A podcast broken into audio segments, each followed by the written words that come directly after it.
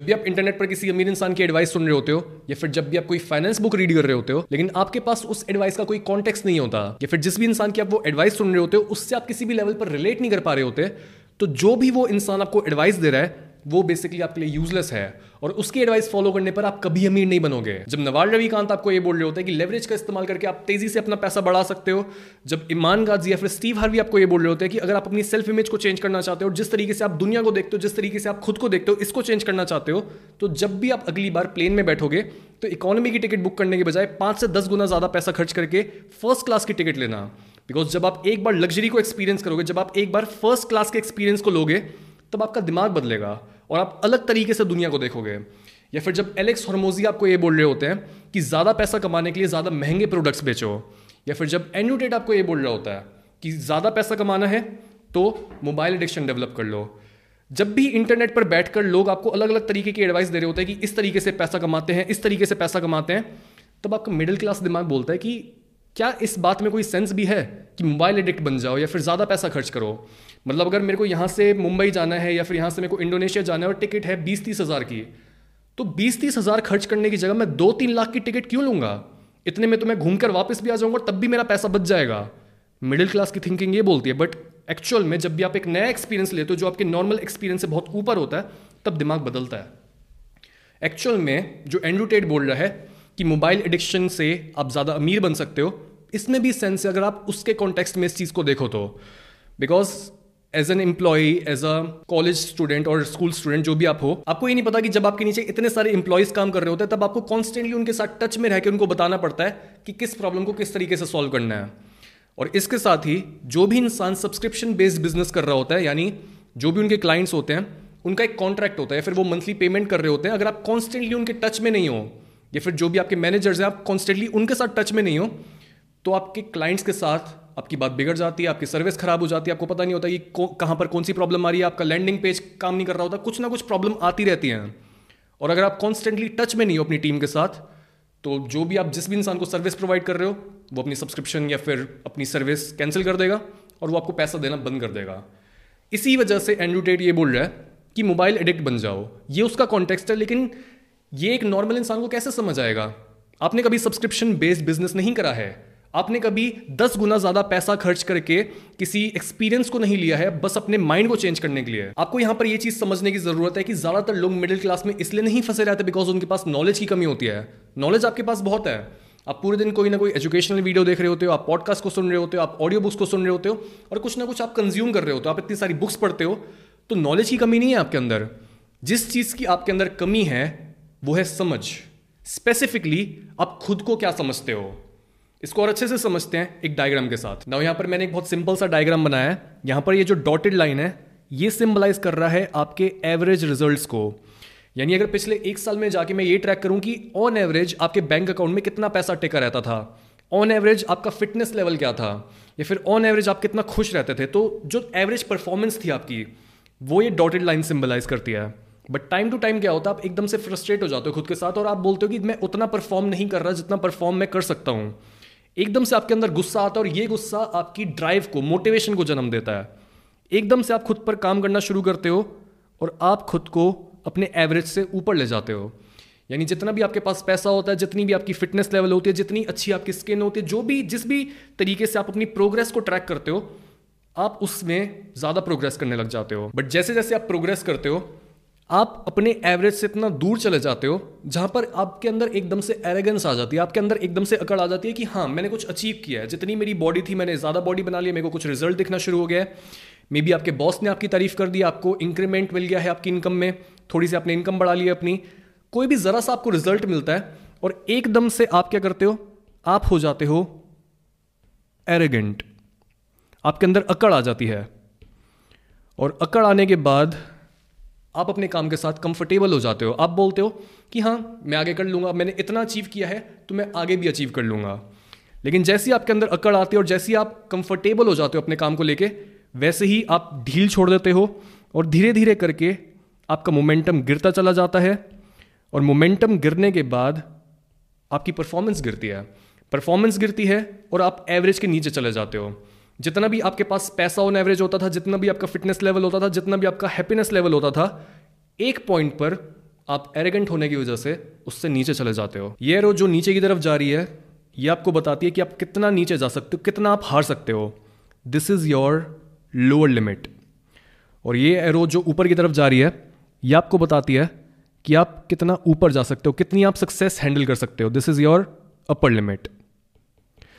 और एक तरीके से हम ये भी बोल सकते हैं these are your personal heaven and hell. मतलब जब आप टॉप पर होते हो, जब आप एकदम डिसिप्लिन फील कर रहे हो तो आप बहुत ज़्यादा मोटिवेटेड होते हो, आपको ऐसा लग रहा होता है कि आप बेस्ट फील कर रहे हो, आप अपने बारे में बहुत अच्छा फील कर रहे होते हो और आप हमेशा खुश होते हो, आप डोपामिन से भरे हुए होते हो। बट जैसे ही आप एकदम अपने बॉटम में होते हो आप ऐसा फील कर रहे होते हो कि इससे बुरी फीलिंग कोई दुनिया में हो ही नहीं सकती और आप मरना चाहते हो। बिकॉज लोअर पॉइंट वो होता है जहाँ पर एकदम आप अनहेल्दी फील कर रहे होते हो। आप ऐसा फील कर रहे होते हो कि यार मैं खुद से डिस्गस्टेड हूँ, इतना कम मेरे पास पैसा बचा हुआ है, मेरी सेविंग सारी उड़ा दी है मैंने, या फिर मेरी स्किन खराब हो चुकी है जंक फूड खा खा के। This is your worst position. इस पॉइंट पर आप क्या करते हो, आप थोड़े टाइम अपने लोएस्ट पॉइंट के पास बैठते हो और जो भी आपके अंदर नेगेटिव इमोशंस चल रहे होते हैं, जो भी आपके अंदर फियर होता है, जो भी आपके अंदर गुस्सा होता है, आप उसको इकट्ठा करते हो और आप फिर से इन नेगेटिव इमोशंस को यूज़ करते हो ऊपर बढ़ने के लिए। और यही साइकिल रिपीटेडली चलती चली जाती है। जिस तरह से हमारी बॉडी खुद के टेम्परेचर को रेगुलेट करती है, और जब बाहर बहुत ज़्यादा ठंड होती है हमारी बॉडी खुद को गर्म कर लेती है, और जब बाहर बहुत ज़्यादा गर्मी होती है हमारी बॉडी खुद को ठंडा कर लेती है।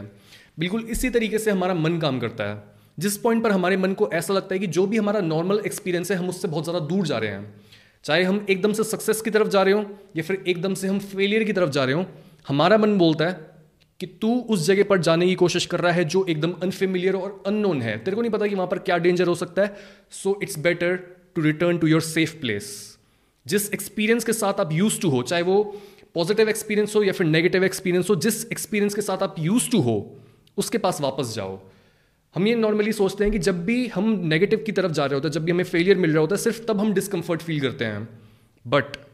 अगर एकदम से आप डिसिप्लिन भी हो जाते हो, एकदम से आप रोज़ जिम जाने लगते हो, आपकी इनकम बढ़ने लगती है, तब भी आपका दिमाग एकदम से आपको बोलता है कि यार काफ़ी टाइम से तू डिसिप्लिन है, काफ़ी टाइम से तू जिम जा रहा है, रिजल्ट्स भी दिखने लगे हैं, बॉडी तेरी अच्छी बन रही है, पैसे भी बढ़ने लग गए हैं, टेक अ ब्रेक, इन्जॉय कर अपने रिजल्ट्स को। थोड़ा सा एक दो दिन के लिए तू चीट डे कर ले, अपने दोस्तों के साथ चला जाए, इतने दिन से तू दोस्तों को मना कर रहा है, कहीं पर भी घूमने नहीं जा रहा है, सो इन्जॉय। दिमाग में ये चीज़ आती है, और ये चीज़ इसलिए ही आती है ताकि हम जो अपना लिमिट क्रॉस कर रहे होते हैं वापस से हम नीचे आ जाए। दिमाग हमारा बोलता है कि बहुत ज़्यादा ऊपर जा रहे हो तुम, थोड़ा सा नीचे आ जाओ, सेफ प्लेस पर रहो। और नीचे आते ही हम इतना ज़्यादा कंफर्टेबल हो जाते हैं कि हम फिसल कर फिर से अपने लोअर लिमिट के पास चले जाते हैं। अगर आपने चाइनीज़ फिलोसफी को स्टडी करा हो तो आपको पता होगा कि उसमें एक सिंबल होता है जिसे बोलते हैं यिन यांग। और यिन यांग ये बोलता है कि जब भी हम किसी चीज़ की एक्सट्रीम में जाते हैं तब वो एक्सट्रीम अपने ऑपोजिट को जन्म देती है। दिन बदल जाता है रात में, जिंदगी बदल जाती है मौत में। अगर आप किसी इंसान से बहुत ज़्यादा प्यार करते हो और वो आपकी एक्सपेक्टेशंस पर खरा नहीं उतरता तो आपके अंदर हेट भी उतनी ज़्यादा आती है। अगर किसी इंसान के अंदर बहुत ज़्यादा ऑलरेडी हेट है तो उसके अंदर उतनी ही पोटेंशियल होती है प्यार की। जब भी आप इन चीज़ों को ऑब्जर्व करोगे, मे बी सुनने में ये चीज़ अजीब लग रही हो कि कैसे हेटफुल इंसान के अंदर प्यार की लॉन्गिंग भी हो सकती है, लेकिन जितना आप ऑब्जर्व करोगे आपको ये चीज़ समझ आएगी कि कभी भी जो ये ऑपोजिट्स होते हैं, दिन रात, गुस्सा और खुशी, कभी भी हम इनको डाइवोर्स नहीं कर सकते, ये दोनों हमेशा साथ में चलती हैं। और अगर आप इसी डायग्राम में देखो तो यहाँ पर भी बेसिकली एक यिन यांग सिंबल ही बन रहा है। तो अगर आप ये क्वेश्चन कर रहे हो कि कैसे हम अपने फेलियर्स को रोकें, कैसे हम ये पक्का कर लें कि हमें कोई मुश्किलें ना फेस करनी पड़े, आपको ये चीज़ समझने की ज़रूरत है कि मुश्किलें हमेशा आएंगी। किसी ना किसी वे में आप ज़रा सा खुद को होल्ड बैक करोगे, बट इसका मतलब ये नहीं है कि आप गिर के अपने बॉटम में चले जाओगे। प्रॉब्लम यही नहीं है कि हमारे पास एक अपर लिमिट और एक लोअर लिमिट है, बिकॉज हर इंसान के पास अपर लिमिट और लोअर लिमिट होती है। कुछ ना कुछ आपकी लाइफ में कभी ना कभी ऐसा होता है जिसकी वजह से आपको एक स्टेप दो स्टेप पीछे लेने पड़ते हैं। कभी ना कभी आपकी प्रोग्रेस डिले होगी, कभी ना कभी लाइफ में प्रॉब्लम्स आएंगी। So ups and downs are normal, ups and downs are the part of life. असली प्रॉब्लम ये नहीं है। असली प्रॉब्लम यहाँ पर यह है कि जो बिहेवियर हमारा ऊपर चढ़ते वक्त होता है वो बिहेवियर पीक पर पहुंचकर चेंज हो जाता है। जब हम ऊपर चढ़ रहे होते हैं, जब हम अपनी डिसिप्लिन को मेंटेन कर रहे होते हैं, हम बहुत ज़्यादा मोटिवेटेड होते हैं, तब हमारा फोकस होता है प्रोसेस पर। लेकिन जैसे जैसे हमें रिजल्ट्स दिखने लगते हैं वैसे ही हमारा प्रोसेस से फोकस हटकर चला जाता है रिजल्ट्स के ऊपर फोकस। और सोचो ये कितनी एंशिएंट टीचिंग है। भगवद गीता में क्या बोला गया है, तुम कभी भी फल की चिंता मत करो। दिस इज़ अ फल बाय द वे, ये एप्पल बनाया मैंने। कभी भी तुम फल की चिंता मत करो। लेकिन जिस पॉइंट पर हमें लालच आता है, जिस पॉइंट पर हम ये सोचते हैं कि हमने इनफ काम कर लिया है और अब फल को कलेक्ट करने का टाइम आ गया है, उसी पॉइंट से हमारा डाउनफॉल शुरू हो जाता है और हम वापस से कहाँ पहुँच जाते हैं, हम पहुँच जाते हैं अपने लोअर पॉइंट की तरफ। ये है उस टीचिंग का मतलब कि तुम एकदम से खुश मत हो जाओ जब भी तुम्हें ज़रा सा रिजल्ट मिलता है, जब भी तुम्हें ऐसा लगता है कि जितना मेरे को पैसा चाहिए था, जितना मेरे को अपनी बॉडी बनानी थी, जो भी मेरे को, जैसी भी अपनी स्किन चाहिए थी, जैसी भी मेरे को अपनी हेल्थ चाहिए थी, जैसे भी मेरे को अपने रिलेशनशिप चाहिए थे, किसी इंसान से मैं बात करना चाहता था मैं उससे बात कर पाया। इन छोटी मोटी प्रोग्रेस से तुम्हें खुश नहीं होना है। अगर तुम इससे खुशी निकालते हो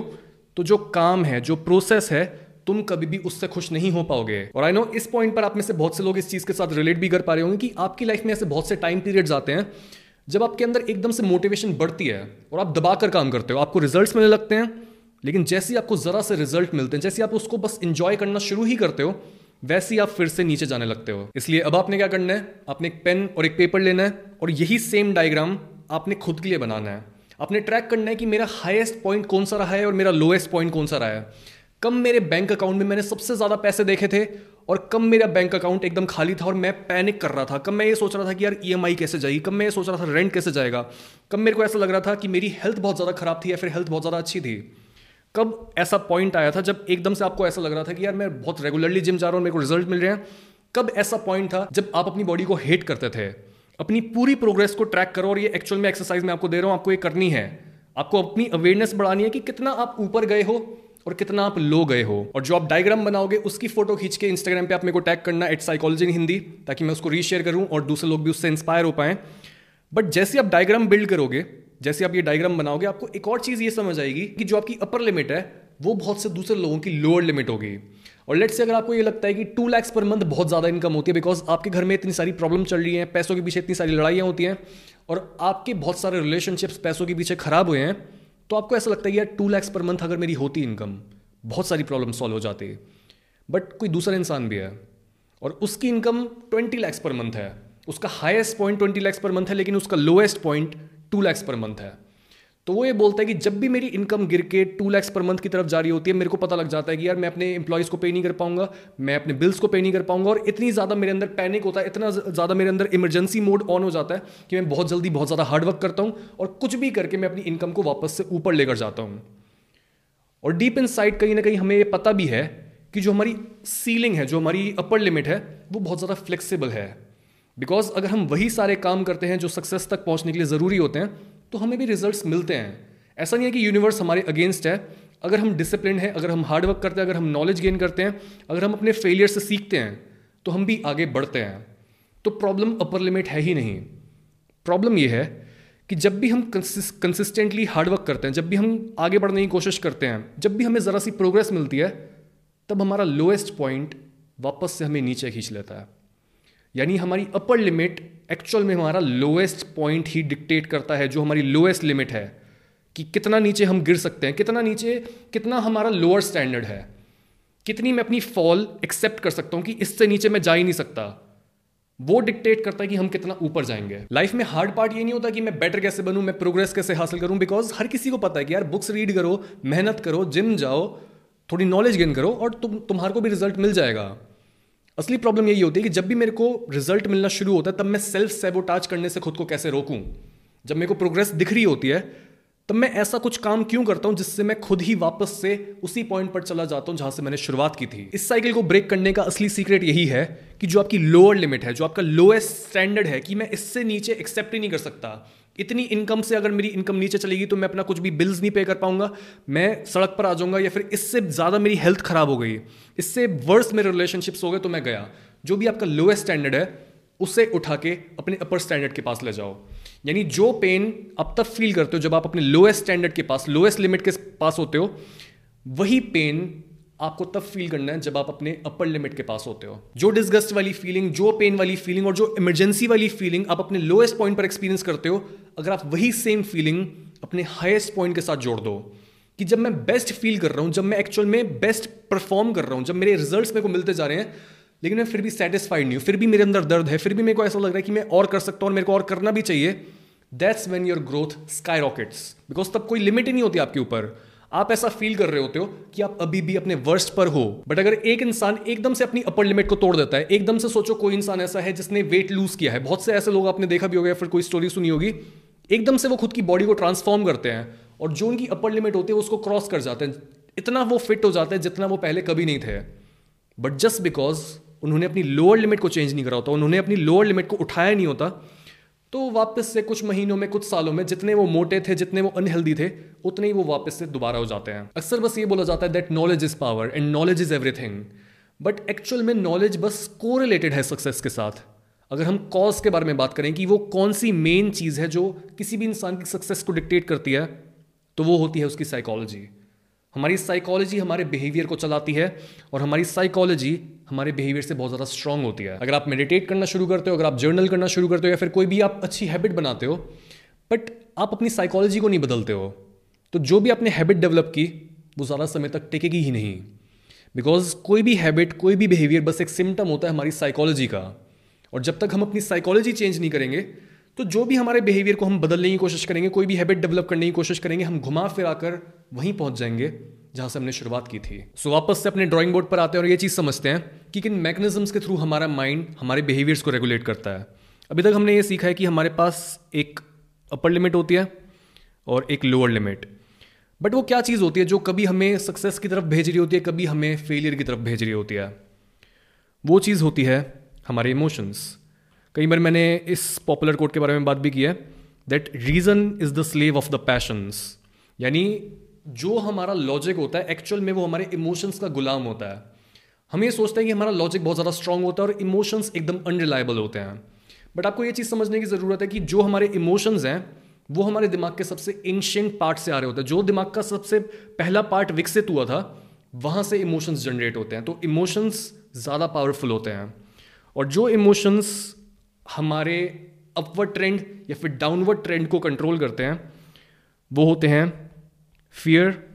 सबसे पहले हमारे अंदर फियर आता है, उसके बाद हम गुस्सा होते हैं, एंगर, उसके बाद हम बहुत ज़्यादा मोटिवेट होते हैं कुछ करने के लिए, कुछ चेंज लाने के लिए। मोटिवेट होने के बाद हमारे अंदर आता है एरोगेंस, क्योंकि हमने कुछ अचीव कर लिया है, हमने थोड़ी सी प्रोग्रेस देख लिया तो हम अब एरोगेंट हैं। एरोगेंस देखने के बाद जब हमारे पास रिजल्ट आ जाता है हम बहुत ज़्यादा कंफर्टेबल हो जाते हैं। कंफर्ट के बाद वापस से हम नीचे आ गए और वापस से अपनी बॉटम को हिट करने के बाद फियर, एंगर और यही चीज़ रिपीट होती चली जाती है। नाउ अपने डायग्राम में देखते हैं कि ये सारे इमोशंस कैसे प्ले आउट होते हैं। सबसे पहले आता है फियर, बिकॉज जब आप अपनी लोअर लिमिट के इतने पास होते हो आपको डीप इनसाइड ये पता लग जाता है कि अगर आप इस पॉइंट के और नीचे चले गए, अगर आपने और कम पैसे कमाए, अगर आपने अपनी हेल्थ और ख़राब कर ली तो खेल खत्म है, आप इस पॉइंट के नीचे जाना अफोर्ड कर ही नहीं सकते हो। तो आपके अंदर बहुत ज़्यादा फियर होता है कि अगर इससे नीचे चला गया तो मैं गया। बट फियर अपने आप में एक बहुत डल इमोशन होता है, वो आपको ज़्यादा मोटिवेट नहीं कर सकता। वो थोड़ा बहुत आपको बोल सकता है कि जहाँ पर आप जा रहे हो उससे थोड़ा दूर हो जाओ, जहाँ पर आपको डेंजर है वहाँ पर मत जाओ, लेकिन ये इतना पोटेंट नहीं होता कि आपको एकदम से ऊपर भेज सके। तो फियर के बाद हमारे अंदर एंगर आता है, और एंगर हमारे अंदर ये फीलिंग ले आता है कि जहाँ पर भी मैं अभी हूँ वहाँ पर रहना मैं डिजर्व नहीं करता, मेरे अंदर बहुत ज़्यादा पोटेंशियल है और ये वो पोजीशन नहीं है जहाँ पर मेरे को स्टक रहना चाहिए। इस पॉइंट पर आप बहुत सारे लोगों को देखकर जेलस भी हो रहे होते हैं, बहुत सारे लोगों को देखकर आप ये भी सोच रहे होते हो कि वो मेरे से आगे क्यों है, वो तो बेवकूफ़ है। बहुत ज़्यादा गुस्सा होता है आप में, रिजेंटमेंट होती है आपके अंदर, और ये चीज़ आपको एकदम से थ्रस्ट करके ऊपर पुश करती है और आप में मोटिवेशन बहुत ज़्यादा बढ़ी हुई होती है। बट मोटिवेशन थोड़े टाइम तक ही रहती है जब तक आपको रिजल्ट नहीं मिलता। जैसे जैसे आपको रिजल्ट मिलता है और आपके अंदर एरोगेंस आने लगती है, आपके अंदर प्राइड आने लगती है, आपके अंदर अकड़ आने लगती है कि हाँ अब तो मेरी बॉडी बनना शुरू हो गई, अब तो मेरे पास पैसे आना शुरू हो गए, अब तो मेरे को रिजल्ट दिखना शुरू हो गया, अब तो लोग भी मेरी तारीफ कर रहे हैं, तो क्यों ही अब इतना ज़्यादा मेहनत करना है, जिस चीज़ के लिए मैं काम कर रहा था वो मेरे को ऑलरेडी मिल गया है तो अब आराम करते हैं। लेकिन जैसे ही आपके अंदर कम्फर्ट आ जाता है, comfort is the biggest killer.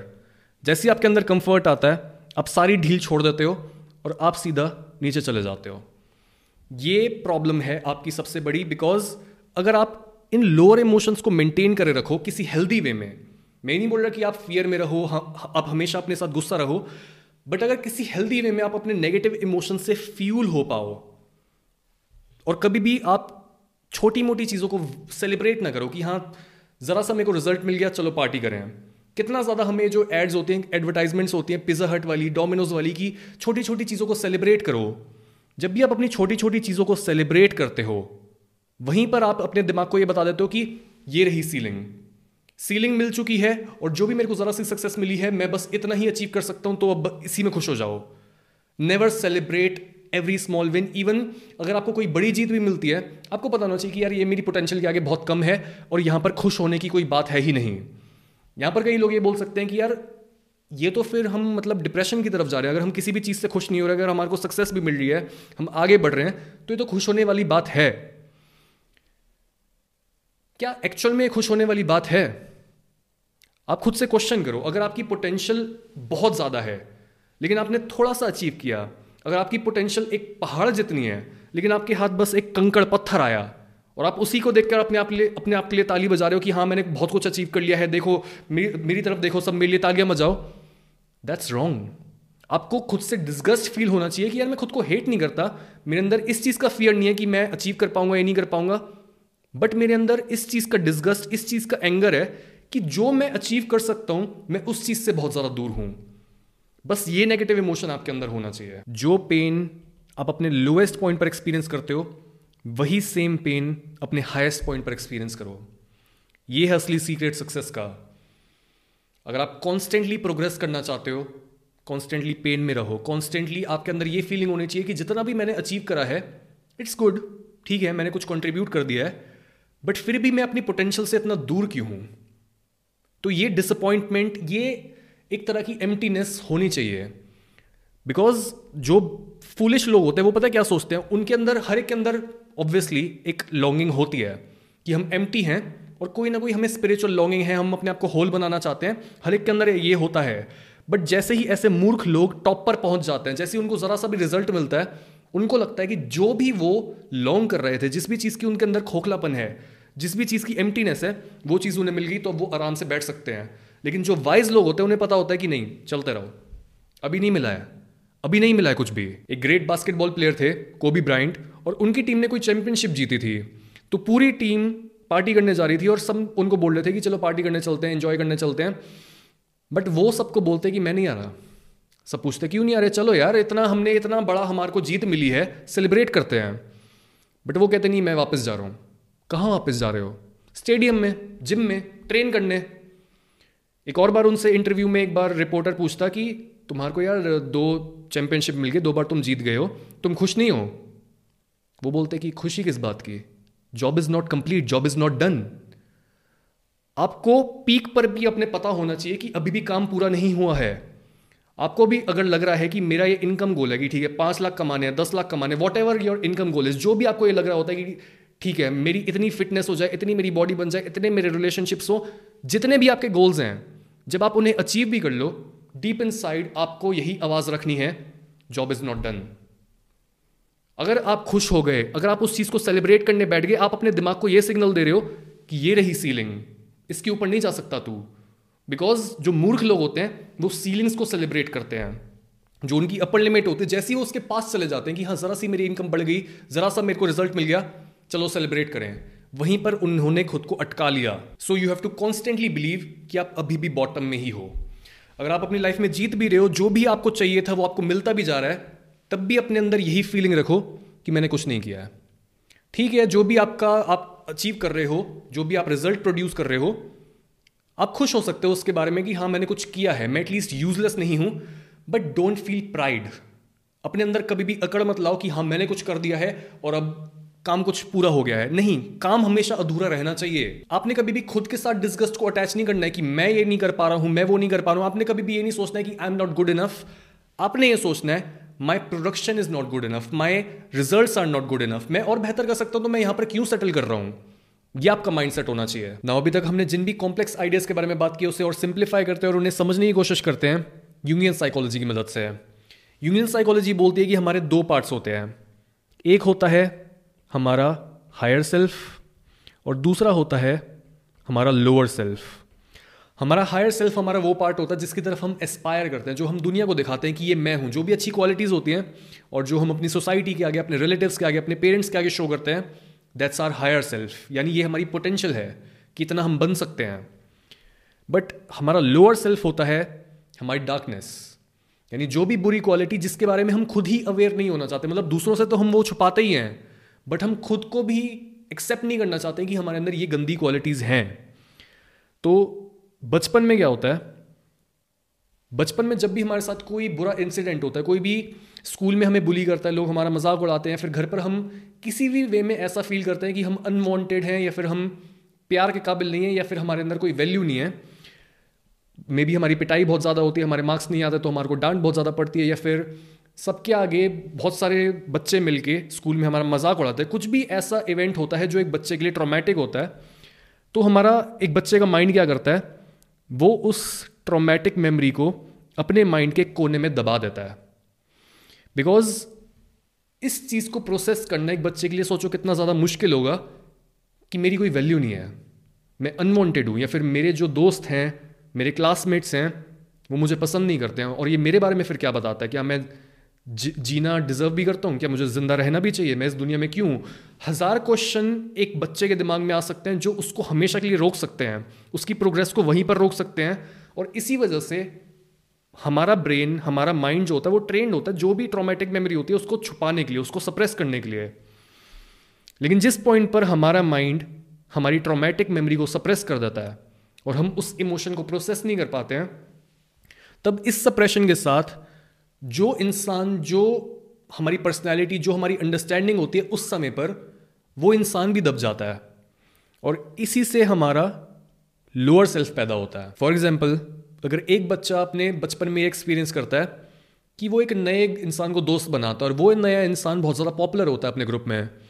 But एक पॉइंट पर वो पॉपुलर इंसान दूसरे लोगों के साथ मिलकर उसका बहुत ज़्यादा मजाक उड़ाता है, तो एक बच्चा बच्चे का जो दिमाग होता है वो इस चीज़ को फुली अंडरस्टैंड करने के बजाय कि अच्छा एक बेवकूफ़ बच्चा है और उसकी पेरेंटिंग गलत हो सकती है, फिर वो बस मजाक कर रहा है, उसको वो दिल पर ले लेता है, और पूरी ज़िंदगी फिर वो दुनिया को इसी तरीके से देखता है कि जब वो बड़ा हो जाता है और वो सोशलाइज करने की भी कोशिश कर रहा होता है, तब जिस भी पॉपुलर या फिर जिस भी रिच या फिर जिस भी पावरफुल इंसान से वो मिलता है, कुछ ना कुछ करके वो खुद को उससे दूर कर लेता है, और वो उसको लेबल करता है कि यार ये तो बहुत बुरा इंसान है जस्ट बिकॉज ये पावरफुल, पॉपुलर या फिर रिच है। या फिर अगर किसी इंसान ने अपने बचपन में ये चीज़ ऑब्जर्व करी थी कि जब भी उसके पापा घर पर आते थे तब वो बहुत ज़्यादा स्ट्रेस्ड आउट, बहुत ज़्यादा गुस्से में होते थे, और वो हमेशा कंप्लेन कर रहे होते थे कि उनका बॉस कितना ज़्यादा गंदा है, कितना ज़्यादा उन्हें वो काम देता है, और वो फादर इतना ज़्यादा स्ट्रेस्ड आउट होने की वजह से अपना सारा स्ट्रेस अपने बीवी और बच्चों पर निकालते थे। तो ऐसा बच्चा ये कंक्लूड कर सकता है कि एक बॉस या फिर एक ऐसा इंसान जिसके पास अथॉरिटी होती है, जिसके पास पावर होती है, वो इंसान बुरा होता है, और वो ये सोच लेता है कि मैं कभी भी खुद पावर हासिल नहीं करूंगा बिकॉज इस तरह के लोग बुरे होते हैं और मैं बुरा इंसान थोड़ी बनना चाहता हूँ। तो अलग अलग तरीके होते हैं जिस वजह से हम, जिस तरीके से हम खुद से पैसों को दूर रखते हैं, खुद से नेटवर्किंग को दूर रखते हैं, और ये चीज़ आपको ऑब्जर्व करनी पड़ती है। ये चीज़ कोई बाहर से आके आपको नहीं बताएगा। आप सोचते हो, बहुत सारे लोगों को ये लग सकता है कि यार इतनी सारी फालतू की बकवास, ये कैसे पैसों से रिलेटेड हो सकता है। लेकिन जब आप खुद को ऑब्जर्व करोगे कि कितनी भी आप बुक्स पढ़ लेते हो, कितना भी आप ये सोच लेते हो कि हाँ यार बस हार्डवर्क ही तो करना है, बस नॉलेज ही तो चाहिए, एक पॉइंट के बाद आप अपनी प्रोग्रेस को खुद ही ख़त्म करने लगते हो। आप प्रोक्रेस्टिनेट करते हो, आपके अंदर लेजीनेस है, और इस चीज़ को आप डिनाई नहीं कर सकते हो, बिकॉज अगर आप कंसिस्टेंटली काम कर रहे होते तो आप अलग ही लेवल पर होते। आपको डीप इनसाइड ये पता है कि आप उतने डिसिप्लिन नहीं हो जितना डिसिप्लिन आप बन सकते हो, और जो चीज़ आपको रोक रही है वो चीज़ मैं आपको एक्सप्लेन कर रहा हूँ, ये है वो एक्चुअल में रीज़न। इसी वजह से आपको ये चीज़ समझने की ज़रूरत है कि आपके पास की कोई ऐसी चीज़ है जो आपको अभी भी कंट्रोल कर रही है, और एक तरीके से आप अभी भी अपने पास्ट में ही अटके हुए हो। तो आपको अपने पैटर्न्स पर वापस से नज़र डालनी है। आपको ये चीज़ खुद से क्वेश्चन करनी है कि मेरा कौन सा पैटर्न, कौन सी मेरी बात, कौन सा बिलीफ बार बार रिपीट होता है। किस तरीके से मैं पैसों को देखता हूँ, किस तरीके से मैं रियलिटी को देखता हूँ। जब भी सौरभ मेरे को ये चीज़ बता रहा है तो मेरा वापस से रिएक्शन क्या आ रहा है? क्या मैं ऑफेंड हो रहा हूँ जब भी ये मेरे को सच बता रहा है? क्या मैं सोच रहा हूँ कि हाँ मैं इस चीज़ पर काम करूँगा, बट डीप इनसाइड मेरे को पता है कि एक्चुअल में मैं कुछ नहीं करूँगा। किस तरीके का आपका रिस्पॉन्स आ रहा है, observe that and change that. धीरे धीरे जो भी आपका लोएस्ट पॉइंट है उसको ऊपर उठाओ। कॉन्स्टेंट पेन फील करो, लेकिन जो आपका इनर चाइल्ड है, जो आपका इनसफिशिएंसी वाली फीलिंग है, उसको हटाओ। इन दोनों चीज़ों में बहुत ज़्यादा डिफरेंस होता है। जैसे एक पॉडकास्ट में मैंने ये चीज़ बोली भी थी, शायद सुरभि के साथ था वो पॉडकास्ट या फिर आदित्य के साथ था, और मैंने ये चीज़ बोली थी कि जो चीज़ मेरे को ड्राइव करती है वो यही है कि मेरे अंदर कॉन्स्टेंटली एक सैडनेस चलती आई है बचपन से लेकर अब तक, और वो सैडनेस कभी भी जाती नहीं है। वो सैडनेस बस ज़्यादा टॉलरेबल, ज़्यादा उसको मैं सह पाता हूँ जब मैं दूसरों की मदद कर रहा होता हूँ, मैं दूसरों के काम आ रहा होता हूँ। ये जो हमारे अंदर कॉन्स्टेंट सैडनेस होती है, ये सिग्निफाई करती है कि हमारे अंदर एक स्पिरिचुअल एम्प्टीनेस है। हमारे अंदर कॉन्स्टेंटली ये फीलिंग रहती है कि अभी भी कुछ अधूरा है और अभी भी मेरे को वो चीज़ नहीं मिली जिसको मैं एक्चुअल में ढूंढ रहा हूँ। जितना भी हम मटेरियल गेन कर लें, जितना भी हम पैसा गेन कर लें, जितनी भी हमारे पास अचीवमेंट्स आ जाएं, ये एम्प्टीनेस हमेशा रहती है। बट हमें क्या करना है, हमें इस पेन को होल्ड करना है। हमें कभी भी ऐसा फील नहीं करना कि हमें वो चीज़ मिल चुकी है जिसको हम सीख कर रहे थे, बिकॉज हम खुद से झूठ बोल रहे होंगे। जब भी हम ये बोलेंगे कि हाँ हमें वो चीज़ मिल गई, अब सेलिब्रेट करने का टाइम है, हम खुद से झूठ बोल रहे होंगे, बिकॉज हम एक मटेरियल चीज़ में, एक फाइनाइट चीज़ में इन्फिनिट को ढूंढ रहे होंगे। हम एक लिमिटेड चीज़ में अनलिमिटेड को ढूंढ रहे होंगे। हम सोच रहे होंगे कि हाँ हमें अपना मिसिंग पार्ट मिल गया है। लेकिन हमें ये नहीं करना, हमें इस पेन को पकड़े रखना है, बिकॉज ये पेन हमें फोर्स करता है कॉन्स्टेंटली ग्रो करने और कॉन्स्टेंटली एक्सपैंड करने के लिए। और इसी एक्सपेंशन के प्रोसेस और इसी ग्रोथ के बीच हमें वो चीज़ मिल जाती है जिसको हम हर जगह ढूंढ रहे थे। अगर आपको इसी तरीके की मनी साइकोलॉजी की और इनसाइट्स चाहिए तो आप ज्वाइन कर सकते हो हमारी मनी साइकोलॉजी वर्कशॉप को। जब मैंने इस एपिसोड को अनाउंस किया था कि यूट्यूब पर एक मनी के बारे में बहुत सारा डीप वीडियो आने वाली है, आप में से किसी का कमेंट भी आता है कि सर बस एंड में किसी कोर्स को प्रमोट मत करना। बट आई गेस इतनी वैल्यू देने के बाद मेरा इतना हक तो बनता है कि मैं अपने बिजनेस को प्रमोट कर सकूँ। सो so, अगर आपको ऐसा लगता है कि आपके अंदर बहुत ज़्यादा पोटेंशियल है बट कोई ना कोई चीज़ आपको कंसिस्टेंट होने से रोकती है, कोई ना कोई चीज़ आपको प्रोक्रेस्टिनेट करने पर मजबूर करती है, और आपको पता है कि जिस तरीके से आप मनी को देखते हो, जो आपका रिलेशनशिप है मनी के साथ, वो गलत है, then this workshop will help you a lot. और इसका लिंक आपको डिस्क्रिप्शन में मिल जाएगा।